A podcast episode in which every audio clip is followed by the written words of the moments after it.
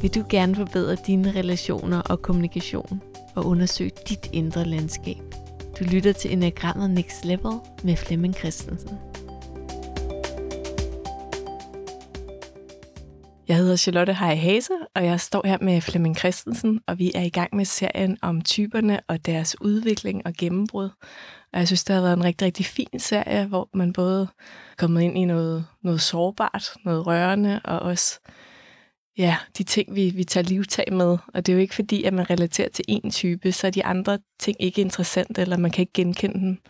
Så, øhm, så, så det synes jeg har været rigtig interessant, og, og jeg er spændt på, at vi nu skal i gang med femmeren, og, og hvad der er der også. Ja, men det er rigtig fint, du lige nævner det, fordi øh, man kunne faktisk godt se, skal vi sige, den her serie, vi nu laver, podcast-serie, som en beskrivelse af The Human Journey.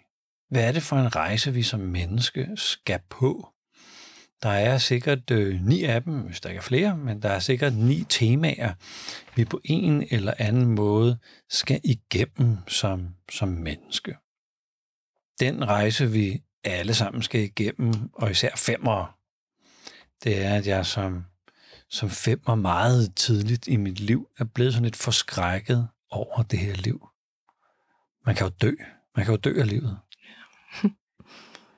og samtidig så er der ikke nogen bedre opfindelse end livet. Der er ikke noget alternativ, der er bedre. Men det her med, at min mormor skal dø, min mor skal dø, min søster skal dø, jeg skal dø. Og den måde, man dør på, det er, at man kommer ned i jorden, og så spiser ormene jo mig.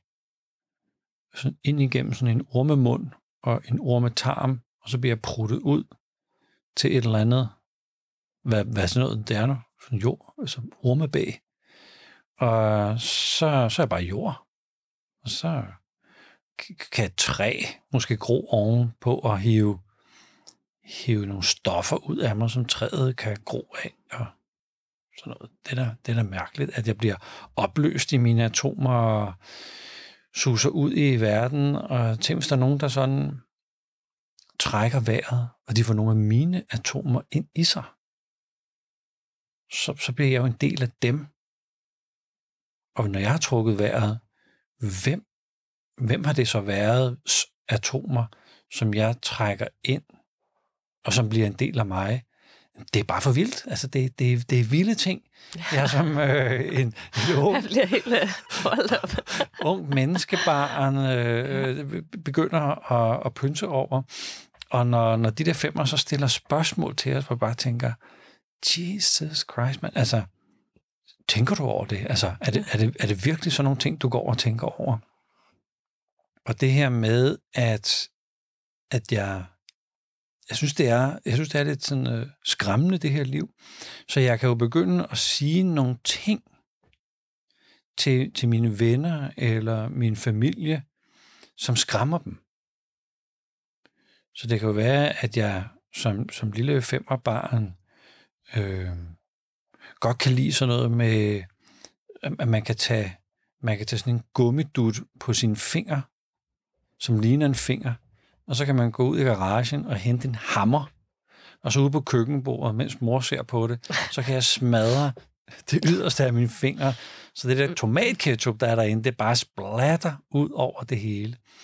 Så det der med at gøre de andre forskrækket, så jeg kan være forskrækket sammen med dem over livet. Det er sådan den der, det, det er, det er femmerens livs, livs forskrækkelse. Så hvis nu jeg kunne forstå livet, eller kunne samle noget viden ind om livet, hvis jeg kunne finde sandheden, så kan jeg også hjælpe andre, så kan jeg gøre livet brugbart. Mm. Så, så det der med at forstå ting med mit hoved, det bliver, det bliver, min, øh, det bliver min metode. Nogle gange så taler man jo også om at kalde femmeren for i agtageren. Og der er mange af de her femmer, jeg har talt med, som forklarer, at de tit går til fest. Og så står de og kigger på, når folk danser. Og pynser på, kan vide, om der er sådan en, en rytme i de der hovedbevægelser på dansegulvet, som passer til stroboskoplyset og, og, og den musik, der bliver spillet. Og hvis man kommer igen på et andet tidspunkt, kan vide, om det så var en anden bevægelse, hovederne havde ude på dansegulvet, og man kan sige, jeg tror ikke, du var ude at danse så. Du stod bare og kiggede på dem, der dansede. Så, jeg, så, så det der med at iagtage livet, måske iagtage mit eget liv, eller iagtage mig i mit liv, altså gå i meta til mig selv, eller disconnecte fra mig selv, det er, jo, det er jo noget, der er nemt for mig at gøre. Det er også nemt for mig at disconnecte til min familie og mine venner, og bare være sådan den enlige, enlige ulv, der sidder på mit værelse og tjekker ting ud, ting ud på internettet. For eksempel en galakse. Hvor mange galakser er der mund? Og er der, altså, en galakse defineret ved, at der en, at kan være galakser inde i galaksen. Og hvis man ser på dem, så kunne det faktisk godt ligne en myretue, hvis man kiggede på det. Og en myretue kunne godt ligne en stor by. Så kan vide, om der er nogle fællestræk mellem galakser, myreture og storbyer. Det er der jo nok. Så jeg kan vide, om jeg kan finde den sandhed. Så, så jeg kan underholde mig selv uendeligt. Mm. Fordi min egen lille min egen lille tænkertøj, min egen lille hjernekasse derinde, det, den, den, kan, den kan hele tiden finde på nye ting at øh, undre over. Er man så bevidst om, at man disconnecter? Ja, måske, måske ikke. Jeg, jeg har det bedst ved at være disconnected. At, så det der med, at nå, så er det min børnefødselsdag, altså min egen fødselsdag som barn. Så kommer der venner over til mig. Jamen, hvis nu de bare gad at lege ude i haven på den der hoppeborg der, der nu er købt øh, og lave alle de der lege, mine forældre synes, vi skal lege, så kan jeg sidde op på værelset og læse den der nye bog om vikinger, jeg har fået. Så, så, så jeg behøves ikke. Jeg behøves ikke det derude. Det er min normal. Jeg behøves ikke alt det der. Fordi det, der sker som regel, det er, at folk jo spørger mig, hvordan har du det? Det ved jeg ikke. Jeg har ikke øh, kontakt til det der mig derinde. Hvis I spørger mig, hvad jeg ved om vikinger og sådan noget, det ved jeg, eller det romeriet, eller et eller andet. Det ved jeg en hel masse om, fordi det, det er besat af i den her måned. Så det kan jeg godt fortælle, men det der med at give noget af mig, det er, det er jo altså der, hvor jeg har en allergi, og føler det invaderet, fordi jeg ved jo ikke selv, hvad der er derinde. Så, så hvad vil du have af mig? Dem, jeg har interviewet, mandeudgaverne, de fortæller også, at de har øh, bevæget sig ind på sådan et dating site, og har for, så fået sådan øh, etableret et øh, arrangement med et dame-menneske på en øh, café, hvor man så skal ned og drikke en kop kaffe og noget. Og de er så kommet derned, og kaffen er bestilt, og det har drukket sig en, en, en slurk af kaffen, og meddeler så, at de lige skal på et lille hus. Og så går de hjem. Oha. For det er simpelthen for meget. Det, øh, jamen, øh, hun vil jo gerne vide noget om mig, men jeg ved jo ikke, hvad jeg skal sige. Altså, hvis hun spørger, om jeg ved noget om øh, projektiler, bane, øh, øh, hvis de er lavet af metal, og de rammer cement, øh, hvordan det så ser ud. Øh, men hvis nu man har projektiler lavet af træ, øh, der rammer øh, kød, hvordan det så ser ud. Det vil jeg vide alt muligt om. Det kan jeg sagtens fortælle alt muligt om. Men at fortælle noget om mig, jeg ved ikke, hvad jeg skal sige. Så jeg, jeg bliver skrækslagen. Og det er også det, der er min øh, udviklingsvej. At jeg begynder at dele ud af mig selv. Selvom det måske er kluntet og lidt naiv og måske sådan lidt barnligt i starten, så er det altså vejen frem. Og nogle gange så er det at sætte, sætte det, jeg ved, i spil på en lejende måde, så jeg, så jeg føler, at jeg bidrager eller, eller egentlig gør en forskel, og så stille og roligt kan jeg komme ind i, i relationen. Ja, sætte sin viden spil.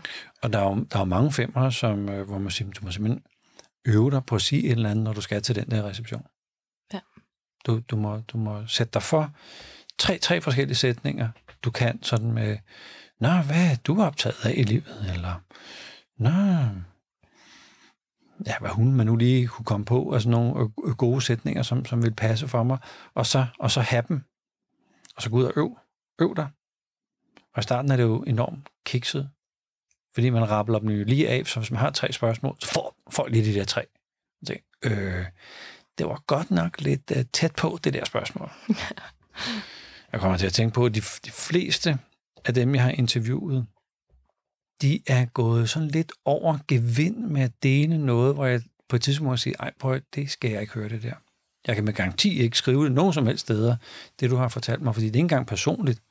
Det er over den personlige grænse ved ude i det private, nærmest intime rum.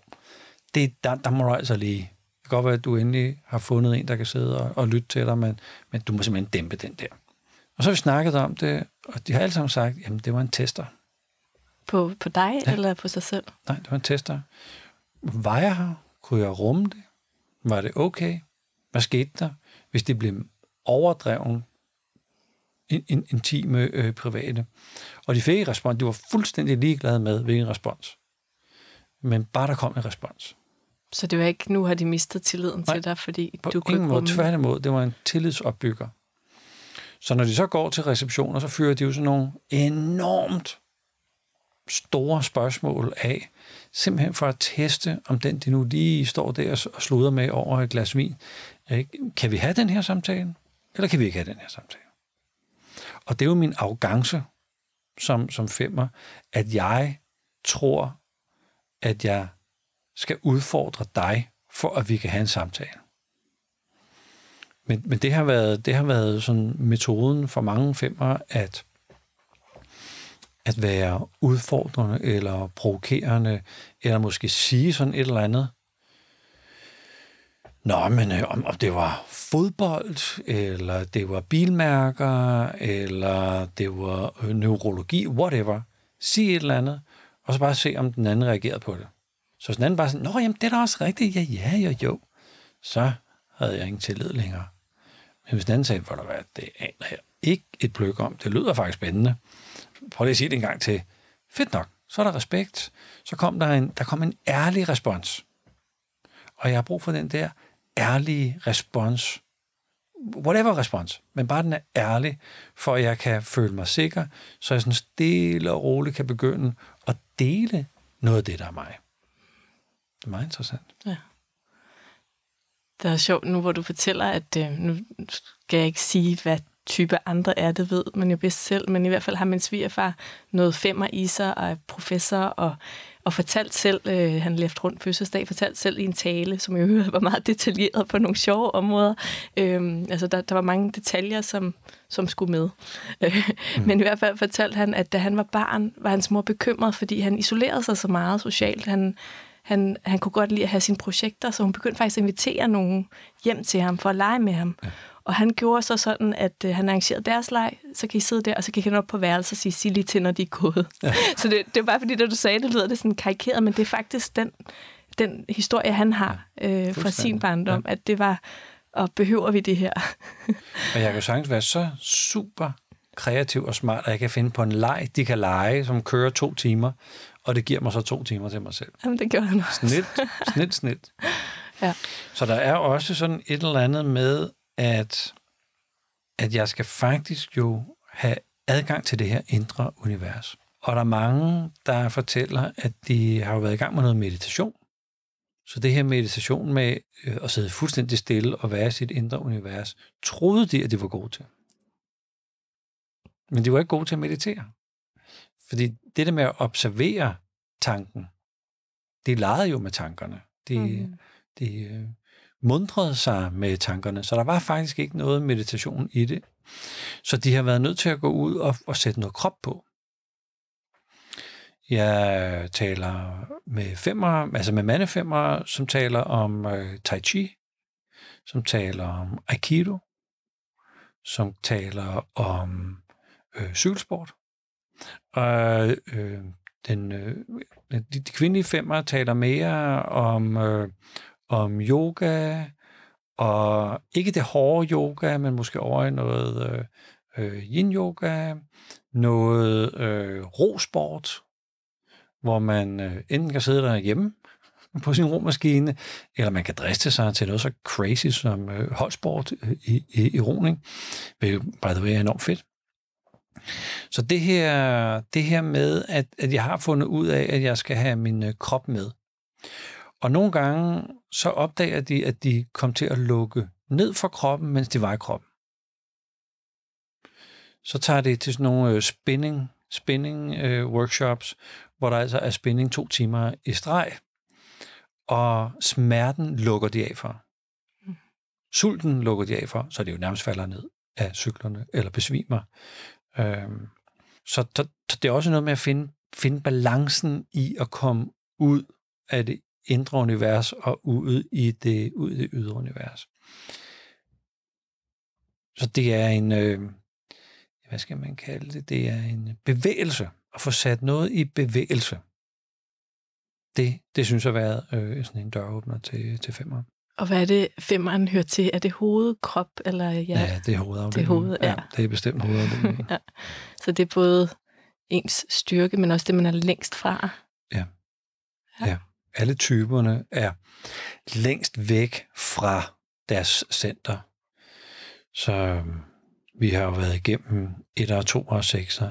Et er i kropscentret, længst væk fra krop. 2 er i hjerte, længst væk fra hjertet. Sekserne er i hovedet, længst væk fra hovedet. Og det samme med 5'eren her, ude af kontakt med mit gode hoved. Jeg tror jo, at jeg er i kontakt, men det er blevet en besættelse. Det er ikke blevet en færdighed. Så stille og roligt, når mit gode hoved er blevet til en færdighed, så ser jeg ting klart. Men jeg er i relation med mig selv, og jeg er i relation med dig. Så jeg kan også få dig til at se ting klart. Så jeg har altså fået en evne til at tune ind på din radiokanal, så nu kan vi også tale sammen. Så hvis jeg har opdaget et eller andet om sorte huller i universet, så har jeg faktisk en evne til at dele det med dig. Et rigtig godt eksempel er jo Hans Rosling, som har skrevet den her bog, øh, Factfulness, statistikker. Enormt underholdende på tv og kunne jo forklare de, de mest kryptiske ting på en enormt underholdende måde. Han er jo desværre død nu. Men bogen Factfulness hmm, giver også en fornemmelse af det lune. Det er hvid og lune og øh, legebaren, der egentlig ligger inde i, øh, i femmeren. Så når man skal ud og fortælle verdens øh, øh, herskere af den måde, de beslutter på, er fuldstændig forkert, der er han jo gået død, fordi han bare har høvlet til med statistik, og må lige gå et par skridt tilbage og sige, mm, det er der så ingen, der bed på. Hvordan kan vi så gøre det? Hvordan kan vi gøre det fordøjeligt? Hvordan kan vi lege med den her viden, som jeg nu mestrer? Så vi på en eller anden måde kan få folk til at forstå noget, der er vigtigt at forstå. Og det er der, hvor det er sat i bevægelse, det er der kommet ud af mig og ud i den, i den virkelige verden. Ja, så det også bliver en historie eller en fortælling og en formidling, der, der kommer ud fra, fra ens egen lukket. Ja, ja. Øh, og, og der er et, et skønt øh, øh, videoklip derude, hvor han er i fjernsynet, og bliver nødt til at fortælle journalisten, der sidder og interviewer ham, du tager fejl. Jamen, vi har jo hørt, at verden er lav, og verden er blevet farligere steder, og der er konflikter. Jamen, du tager fejl, siger han bare. Lad mig bevise det. Og så er der tilfældigvis en æblekurv ved bordet, hvor de sidder, godt nok til pynt, men så tager han de her æbler og stiller op og forklarer, hvordan verden egentlig har forandret sig. Så journalisterne sidder fast i et verdensbillede, der er 30 år forældet. Det sidder han på fjernsyn og forklarer svært kompliceret statistisk materiale, så selv journalisten bagefter må sige, øh, ups, altså hvis, er du sikker på, at det er det? Sikker, siger han. Altså, jeg arbejder med det hele mit liv. Jeg er statistiker. Det er mig, der jeg forsker i det. Det er sandt. Æd det nu. Verden er blevet et langt mere trygt sted, end det nogensinde har været i hele evolutionen. Og han, han kunne forklare det på en måde, hvor man siger, jamen hvis det er sandt, det du siger, fordi jeg kan godt se det med de der æbler, og hvis det stadigvæk er sandt, så må jeg jo tro på det, men det er sandt.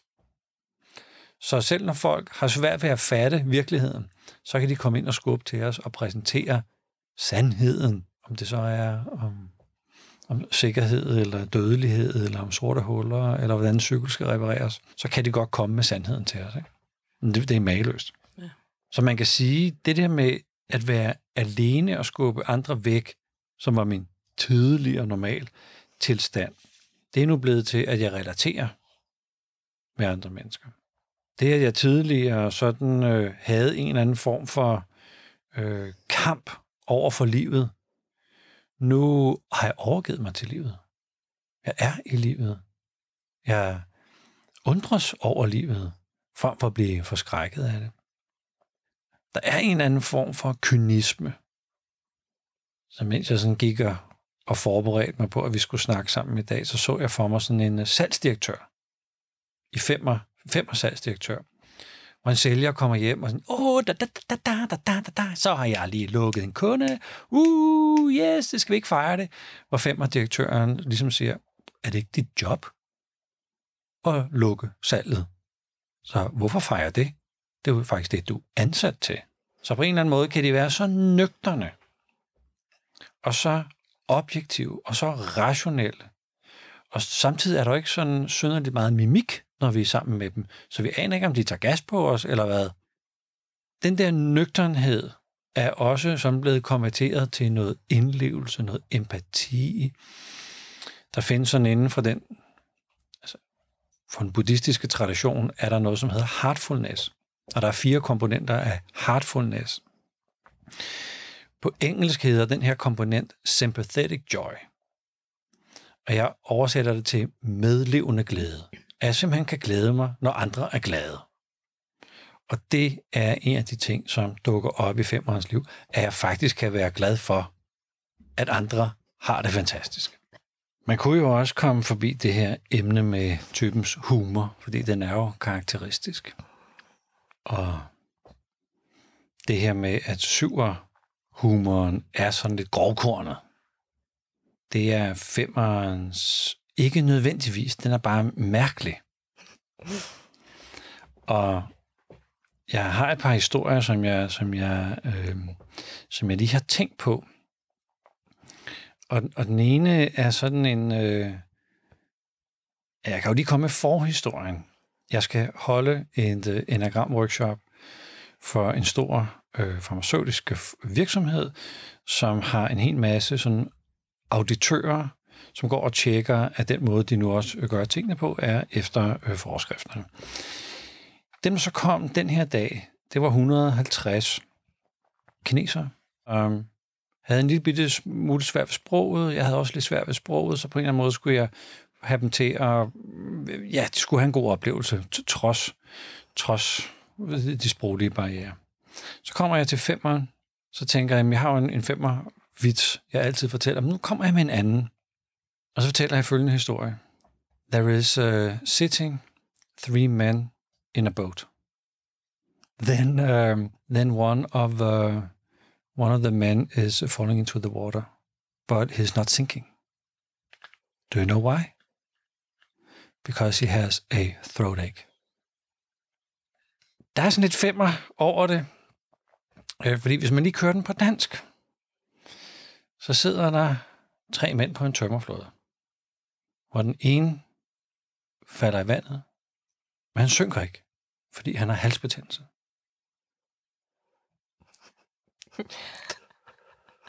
Jeg forstår det stadigvæk. Men det er så fantastisk. Så som femmer, hvis nu jeg var femmer, så ville jeg elske, at du ikke fatter den. ja. Og komme der til undsætning og sige, manden kan ikke synke. Ah, ja, okay. Fordi han har halsbetændelse. Så den der finurlige øh, leg med ord, den virker jo så slet ikke. Hvis man oversætter det, så er det jo faktisk endnu mere tåbeligt. Og det kan slet ikke forklares bagefter, at man ikke lige havde luret, at en oversættelse slet ikke øh, øh, løste det. Det var ikke femmer, men det var være, at femmeren selv havde luret det på, på, på forkant. Men det der med at fortælle, sådan nogle, øh, fortælle nogle vitser, hvor folk sådan lige, øh, jeg forstår det ikke. Og hvis man så stille og roligt sådan lige hjælper dem lidt, så, ah, na, na. Ja, det var jo sjovt.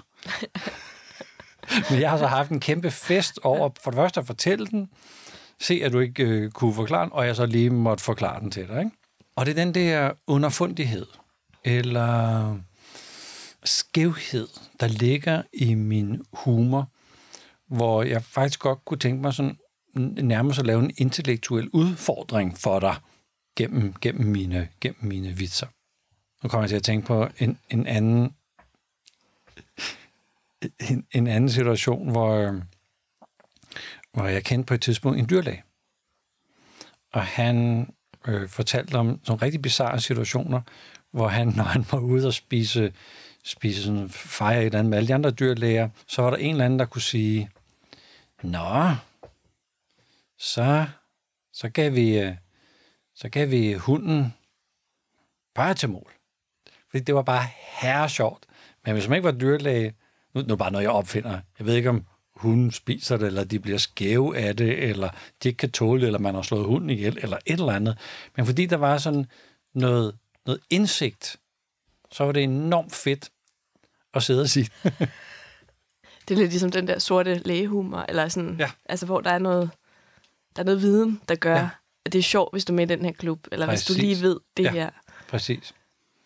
Der var en læge, der engang sagde til mig, hvis du forlader hospitalet, og vi ikke har fundet en sygdom hos dig, så er det fordi, vi ikke har haft tid til at lede længe nok. ja. Så den der sådan øh, nøgteren, mm. men alligevel lune, og man tænker, var det sådan for sjov, eller er, er det sådan, I taler, når I er sammen, kære lærer, eller... Så, så der er jo sådan noget, noget faglighed, der kan stikke lidt af, ikke? Ja. Nå, Ja, så man kan sige, femmerens nye normal, det er, legende og relaterende fortælle noget om mig selv og i bevægelse, altså i fysisk bevægelse. Jeg er ude, jeg er ude i den virkelige virkelighed. Jeg er ikke længere gemt, gemt mig væk op på værelset og sat de andre til at lege nede i stuen. og en god øvelse til, til dem, der lytter med. En god øvelse er at lege med børn. Gå ud og lege med nogle unger. Find på et eller andet. Så det her med at tage et eller andet brætspil, der er så crazy kompliceret, at ungerne går døde på det, så tag noget andet. Leg. Kom i bevægelse gennem leg. Kom i bevægelse gennem leg, det lyder dejligt. Det er dejligt. Ja, så slutter vi femmeren af her. Smukt. Ja.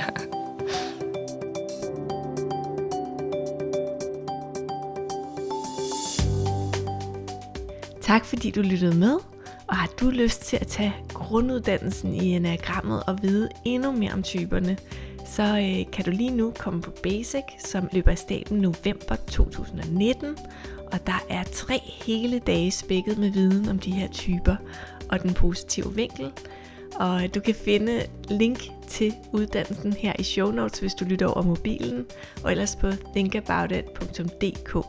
Det koster lige nu 999 kroner, og der er stadig nogle pladser tilbage. Så vi håber at se dig. Rigtig god fornøjelse. Vi lyttes ved.